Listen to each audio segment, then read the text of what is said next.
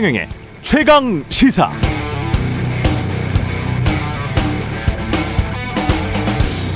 네, 언론이 잘 주목을 하지는 않지만 국민의힘 홍준표 후보의 공약에도 검찰 개혁이 있습니다. 사정기구를 개혁해서 선진국 사법 체계를 구축하겠다. 검찰은 공소 유지를 위한 보완 수사 기능만 유지하고 공수처는 폐지하겠지만 경찰 수사 국가 수사국을 독립시켜서 한국형 FBI로 만들고 모든 수사의 중심이 되게 하겠다고 공언했습니다. 이른바 검수 완박과 비슷한 수준인데요. 검사 출신의 야당 후보임에도 검찰 권력이 너무 크다, 비대해졌다, 견제받지 못하고 있다는 인식을 하고 있는 것 같습니다. 그런데 정작 현재 검찰 권력을 어떻게 해야 하는지 명확한 입장 표명을 해야 하는 건 윤석열 후보입니다. 특히 자신이 검찰총장으로 있을 때 대검에서 검찰총장 장모 사건의 변호 문건을 만들었다는 사실이 드러났고 고발 사주 의혹에도 검사들이 관여했다는 게 사실로 확인됐다면 원래 검찰이 그랬던 것인지 본인이 총장으로 있을 때만 그랬던 것인지 본인이 대통령이 된다면 검찰은 어떻게 할 것인지에 대해 명확한 입장을 밝히고 언론도 이에 대해서 명확히 질문해야 하지 않을까요? 윤석열 후보님, 후보님이 대통령이 된 이후에도 검찰은 정치권을 향해 고발 사주를 하고 검찰총장이나 검찰총장 출신의 대통령을 위해서 변호 문건을 만들도록 방치하실 겁니까? 설마 묵시적으로라도 지시를 하겠다는 생각은 없으신 거죠? 검찰 조직은 어떻게 해야 하나요? 후보님의 명확한 답변이 필요합니다. 네, 안녕하십니까. 10월 1일 세상에 이익이 되는 방송 최경령의 최강시사 출발합니다. 저는 KBS 최경령 기자고요. 최경령의 최강시사 유튜브에 검색하시면 실시간 방송 보실 수 있습니다. 문자 참여는 짧은 문자 50원, 긴 문자 100원이 드는 샵 9730 무료인 콩 어플 또는 유튜브에 의견 보내주시기 바랍니다. 오늘 1부에서는 국민의힘 하태경 의원 만나보고요. 2부에서는 대선 출마 선언한 김동연 전 경제부총리 나옵니다.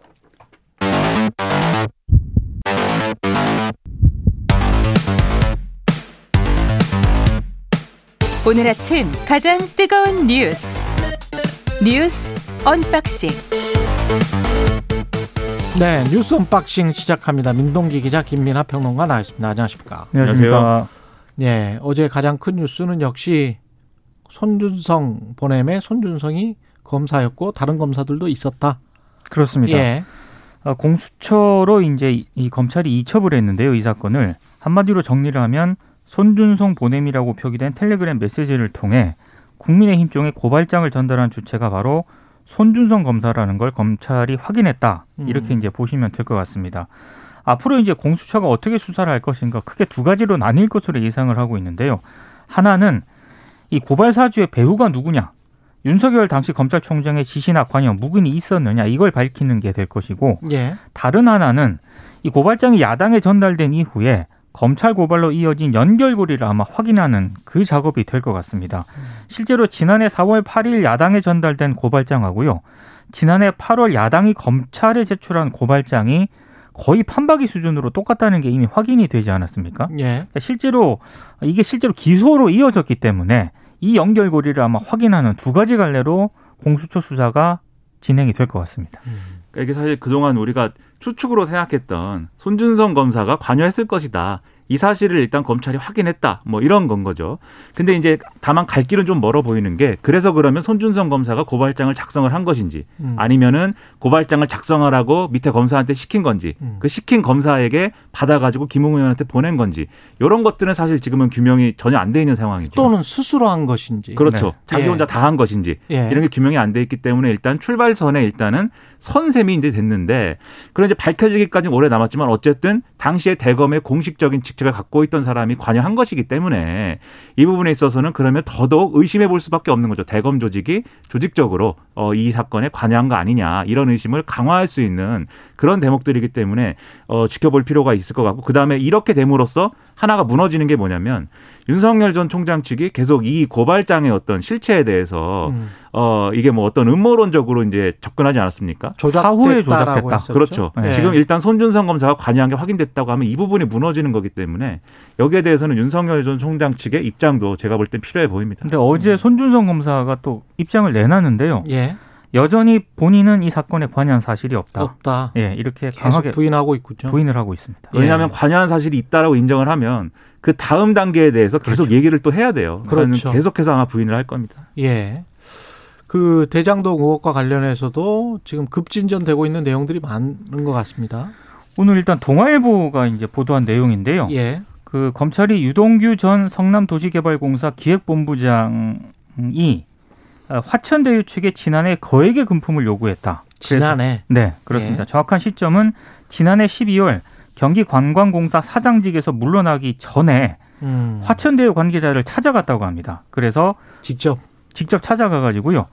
고액의 배당 수익 등을 거론하면서 돈을 달라고 했다고 하고요. 예. 동아일보 보도는 화천대유 측이 이 요구한 돈을 건넸고 아. 어, 이 전달 경위라든가 과정 등이 정영학 회계사가 검찰에 제출한 녹취 파일 있지 않습니까? 예. 여기에 다 담겨 있다. 이런 내용을 오늘 동아일보가 보도를 하고 있습니다. 모든 게 떳떳했다면 그 과정에서 모든 게 떳떳했다면 돈을 건넬 필요는 없는 거 아니에요?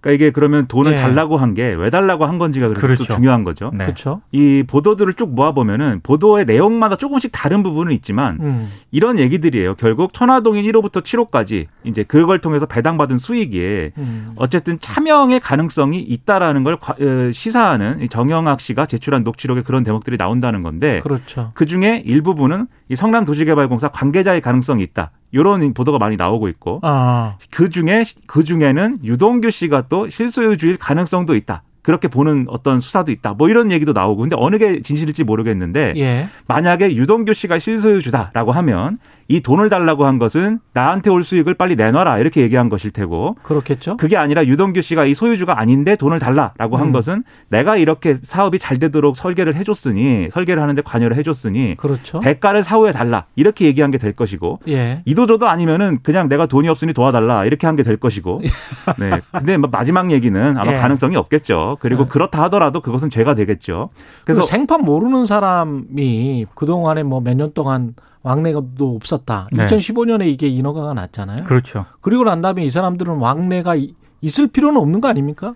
근데 그렇죠. 이게 또 어떤 보도에 네. 의하면 2010년부터 만났다라는 얘기도 있어요. 아, 원래 친구였다? 그렇습니다. 그래서 네. 이 관계가 이 예. 관계가 뭐 친구 친구인지 뭐 비즈니스 상의 어떤 모임인지 예. 이 일이 대장동 개발을 겨냥해 가지고 만든 건지 뭐 여러 가지 가능성이 있겠지만 음. 어쨌든 이 관계가 그냥 모르는 사람한테 돈을 내놔라고 한 건 아니다 분명히. 그렇죠. 네. 예. 그래서 어떤 죄냐는 여기서 갈릴 것 같습니다. 그래서 네. 그게 이제 2010년부터 남욱 변호사랑 정영학 그 회계사가 유동규 전 본부장을 만났다라고 하는 그 보도는 경향신문이 보도를 했는데요. 음. 이게 이제 만약에 실제로 만났다라고 한다면은 유동규 전 본부장 해명이 많이 뒤집어집니다. 예. 왜냐하면 유동규 본부장은 그동안 언론에 두 사람 잘 모른다 이렇게 음. 계속 얘기를 해왔거든요. 예. 근데 이 대장동 사업이라고 하는 게 2009년 10월에 공영개발 방침이 발표가 됐잖아요. 음. 그리고 2010년에 이제 이재명 시장이 이걸 취임하면서 이 사업이 표류가 되거든요. 예. 그런데도 불구하고 어 2010년부터 이 세 사람이 계속 만나왔다라고 하는 거는 여러 가지를 생각하게 만드는 그런 대목인 거죠. 그리고 음. 이 당시 성남도시개발공사의 어, 이 어, 남욱 변호사 측이 이제 어 이 주선을 해가지고 입사하게 된 정모 변호사. 이 정모 변호사하고 유동규 씨가 이 사건 이후에 같이 나왔고 동업을 하려고 하잖아요. 예. 지금 유원홀딩스인가 뭐 그런 이름의 회사이지 않습니까? 음. 이 동업을 하려는 하려는 과정까지 다 종합을 하면 결국 이 사업을 통해서 유동규 씨가 어떤 방식으로든 그게 뭐 뇌물을 받은 거든 수익을 배분받은 거든 어떤 방식으로 돈을 남긴 후에 이 돈으로 또 자기 사업을 하려고 했다. 이런 시나리오가 지금 다 가능한 거거든요. 그렇죠. 사실상 하나의 일당으로 봐야 되지 않는가 이런 예. 생각도 강하게 할 수 있는 그런 대목입니다. 그 유원홀딩스 같은 경우는 검찰이 실소유주를 사실상 유동규 전 본부장으로 지금 파악을 하고 있다고 합니다. 음, 여기에서 이제 우리가 주목해야 될 거는 이 사람들이 뭐 원래 좀 이런 부동산 개발업 을 전문적으로 하는 사람들이었고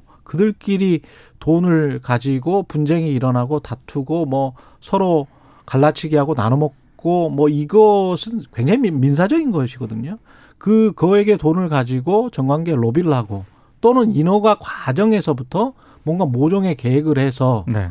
쭉 이게 진행이 돼서 5년이 흘, 흘러서 이렇게 된 거라면 네.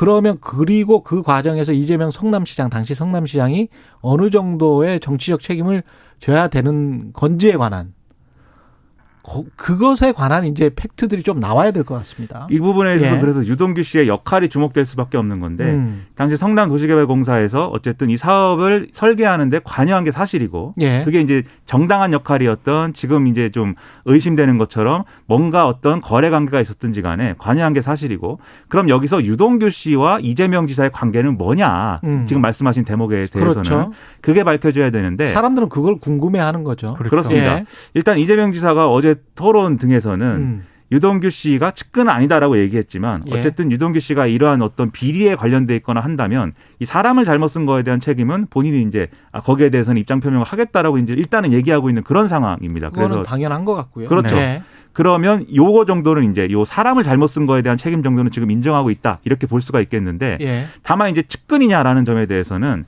성남시에서 유- 이재명 지사가 성남시장 재선하고 뭐 이럴 때 유동규 음. 씨가 도운 건 사실입니다. 그것은. 예. 근데 여기서 핵심은 측근이냐 여부를 또 여러 기준을 놓고 얘기를 해야 되는데 경기도지사가 되고 그 이후에 대권으로 가는 과정에 유동규 씨가 캠프에 참여했거나 음. 뭐 이런 사이인 거냐. 지금 네. 이재명 지사는 그건 아니다라고 지금 주장을 하고 있는 거거든요. 그래서 이거 일도 양단으로 얘기하기 어려운 부분이 있는데 손준성과 윤석열의 가까움과 유동규와 이재명의 가까움은 어느 정도 차이가 날까요? 똑같을까요? 뭐더 또- 어느 쪽에 한쪽이 더 가까울까요? 직무상 어떻게 돼야 됩니까? 이건 아, 직무상은 예. 그 윤석열 전 총장하고 그거는 손중성 검사가 매우 밀접한 밀접하- 관계가 있죠. 그렇죠. 아니, 유동규 씨가 네. 성남시 공무원이라기 아니라 음, 지금 성남 성남 도시개발공사의 도시개발공사. 지금 이제 임원이었던 거잖아요. 그렇죠 산하 기관 네. 그렇습니다. 예. 그런 점에서 보면 이제 손준성, 윤석열 관계가 다른 건데 근데 이제 야권은 그거 말고도 개인적으로 정치적으로 서로 간에 뭔가가 있다. 그렇죠. 뭐 이렇게 주장을 하고 있는 토론에서 거죠. 박영준 예. 후보 같은 경우에는 예. 결국 그 자리도 측근이 가는 자리 아니냐 이렇게 또 얘기를 했어요. 근데 예. 이재명 지사 거기에 대해서는 그런 산하기관장의 중간 간부까지 측근이라고 한다면 측근은 미어 터질 것이다라고 또 반박을 했습니다. 또 다른 초점은 이 사람들이 굉장히 많은 현금을 가지고 다닌 것 같잖아요. 네. 그걸 가지고 여야 막론하고 관료들 막론하고 막 뿌리고 다닌 것 같은 거 같은 거예요 지금. 그러니까 그 상황이. 내용은 이제 오늘 조선일보 등이 보도를 했는데요. 예. 이른바 그 정영학 회계사가 제출한 그 해당 녹취록, 녹취 파일을 보면 당시 성남시 의회를 비롯해 가지고요. 지역 뭐 정계 직책이라든가 금액, 정치권과 법조계 인사들의 이름과 금액이 구체적으로 언급이 돼 있다고 합니다. 음. 심지어 뭐 검찰과 법원의 고위직 출신 일부 인사 같은 경우에는 실명까지 거론이 됐다라고 하고요. 예. 이 실명 인사에는 곽상도 의원도 등장을 하는데 실제로 지금 보도가 된 것처럼 곽상도 의원 아들은 퇴직금 명목으로 50억을 받지 않았습니까? 그럼 그 50억이 그, 그 실명에서 거론되는 그 50억인지는 확인이 필요합니다만 네. 이 전혀 무관하지 않다라고 하는 그런 내용들을 이제 언론들이 참 보도를 하고 있고요. 또 하나는 네. 그렇죠. 네. 이 김만배 씨가 화천대유 법인 계좌에서 이, 이 돈을 막 빼내거든요. 예. 이게 김만배 씨 개인 계좌로 빠져나간 이 자금 흐름을 또 검찰이 추적을 하고 있다라고 하고요. 예. 특히 김만배 씨가 427억을 현금으로 다 인출을 했는데 이런 사건에서 횡령이 많이 나타났죠. 그 돈이 예. 어디로 간 것인가 이것도 굉장히 관심입니다. 음. 그래서 이런 돈들도 돈들이고 그다음에 리스트도 리스트인데 이게 정치 쟁점화 돼 가지고 사실 어 뭐랄까요 좀 오남용 되는 측면들이 있습니다. 예를 들면 이준석 대표의 경우에는 이 50억 예를 들면은 어 이른바 50억 클럽 리스트에 여당 음. 관계자들도 있다. 어제 최경영의 최강 시사에서도 네. 이제 일부 그러한 거론을 했고 그다음에 기자회견 한 다음에 기자회견 열하고 그 주장을 또 했거든요. 예. 근데 이게 리스트에 이름 이 리스트를 어디서 받느냐라는 것은 검찰 수사 내용을 자기가 뭐 접했다라는 게 아니라 사설 정보지나 이런 데. 돌아다니는 예. 얘기다라고 하고 있는 거예요. 네. 그렇죠. 그러니까 이런 얘기들이 자기들도 확인을 해야 된다. 그렇죠. 예. 이런 얘기들이 또 다 겹치면서 이 리스트 검찰이 이 지금 얘기하고 있는 정영학 씨가 제출한 여러 자료들에 등장하는 그 로비 리스트인 것처럼 또 어, 그렇게 회자되기도 하고 여러모로 지금 정치적으로 혼란스러운 상황이 되고 있는데 음. 언론 보도를 보면은 여야의 현직 의원, 국회의원이라는 표현은 또 없어요. 곽상도 의원 제외하면 예. 성남시의 그 당시에 뭐 예를 들면 시의원이라든가 이런 음. 정관계 관계자들이라든가 주로 법조인 뭐 이런 식으로 표현이 되고 있는데 그래가지고 이 보도만 보면은 아직까지는 그렇게 유력 인사들의 이름이 좀 돌아다니거나 이런 건 아직까지는 아닌 것 같다. 하지만 또 우리가 여야 막론하고 로비를 했을 것 같다라는 의심은 또 가지고 있지 않습니까? 예. 네, 상당히 기대가 됩니다. 이 리스트. 예. 뉴스거리는 계속 많이 나오는 거는 같네요. 국민의힘은 어젯밤에 긴급하게 최고위를 소집했는데 그게 이유가 뭘까요? 일단 이게 이준석 대표하고요. 일부 최고위원 입장이 좀 나뉘고 있습니다. 음. 이준석 대표는 대장동 의혹 관련 논의 사항이 있어서 긴급 회의를 한 것이다. 어제 기자들에게 이렇게 얘기를 했는데, 근데 일부 언론 보도를 보면은요, 이 긴급 회의 소집하기 전에 어, 국민의힘 일부 관계자들이 기자들하고 통화를 했거든요. 뭐라고 얘기를 하냐면 1일부터 그러니까 오늘부터 국감이 시작이 되니까 더 늦기 전에 곽상도 의원 관련 얘기를 한번 의견을 모을 필요가 있다. 어. 그래서 곽상도 의원 제명안이 긴급 회의의 유일한 안건이다. 이렇게 설명을 했다고 합니다. 그러니까 어, 구체적으로 이 의견이 엇갈리는 이유가요. 어떤 안건인지에 대해서 최고위원들에게 설명을 안 했다라고 해요. 그러니까 음. 이제 어, 어, 이게 이준석 대표는 그게 아니다라고 얘기를 하고 있고 특히 조수진 최고위원 같은 경우에는 아니 지금 여러 사람들에게 확인을 해보니까 사실상의 곽상도 의원 제명 이건 가지고 지금 최고위를 소집을 했다는데 예. 이런 식으로는 전두환 신군부도 안 했다 이렇게 강력히 반발을 하고 있는 상황입니다. 아, 제명을 반대한다. 네. 예. 제명을 반대하는 또 국민의힘의 그룹들이 있나 보네요. 예. 근데 이제 제명을 뭐 반대한다. 라고 얘기하기는 좀 뭐하니까 음. 그래서 지금 절차적인 문제를 얘기하고 있는 맞습니다. 건데 음. 실제로 제명에 좀 반대하는 그런 입장이겠죠. 지금 무소속으로 탈당했는데 음. 그 정도면 됐고 이후 상황을 보면 되지 주도적으로 제명할 필요가 있겠는가 예. 이런 회의론이 있는 것 같은데 이게 사실 근데 이준석 대표 입장에서는 이 굉장히 신뢰도가 높은 라디오 방송 최경영의 최강 시사에서도 제명을 해야 된다라고 얘기를 했기 때문에 예. 아, 나름대로 고맙습니다. 예, 예. 이 발언에 또 책임을 안 질 수가 없어요. 최경영의 최강 시사에서 얘기를 했기 때문에 예. 그래서 아마 시도한 측면이 분명히 있을 아니 실제로 텐데. 저는 그렇게 보고 있습니다. 어제 인터뷰한 이후에 음. 아, 제명 얘기를 굉장히 의지를 밝혔거든요. 예. 그러고 나서 갑자기 이게 바- 밤에 긴급 최고위를 소집을 했는데 근데 안건도 비밀에 붙였다. 예. 이, 이준석 대표가 정치적인 감각은 정말 뛰어난 것 같아요. 네, 이건 선제적으로 먼저 그렇죠. 그런 식으로 하는 게 국민들의 마음을 달랠 수 있는 그런 방법이 아닐까 싶기도 합니다. 최고위원 기류가 예. 예. 아, 본인의 의사와는 좀 다른 기류가 좀 많았던 것 그리고 같습니다. 이준석 그것을- 대표와는 네. 그것을 예. 본인이 알고 있죠. 어제 인터뷰에서도 얘기했죠. 음. 알면서도 한 것이죠. 그러면 예. 네, 아마도 이런 반발이 나올 것이라는 거를 이준석 대표도 예상했을 겁니다. 시간이 또 오바됐습니다. 여기까지 하겠습니다. 네, 뉴스 unboxing 민동기 기자 김민하 평론가였습니다. 고맙습니다. 고맙습니다. KBS 일라디오 최경영의 최강 시사 듣고 계신 지금 시각은 7시 38분입니다.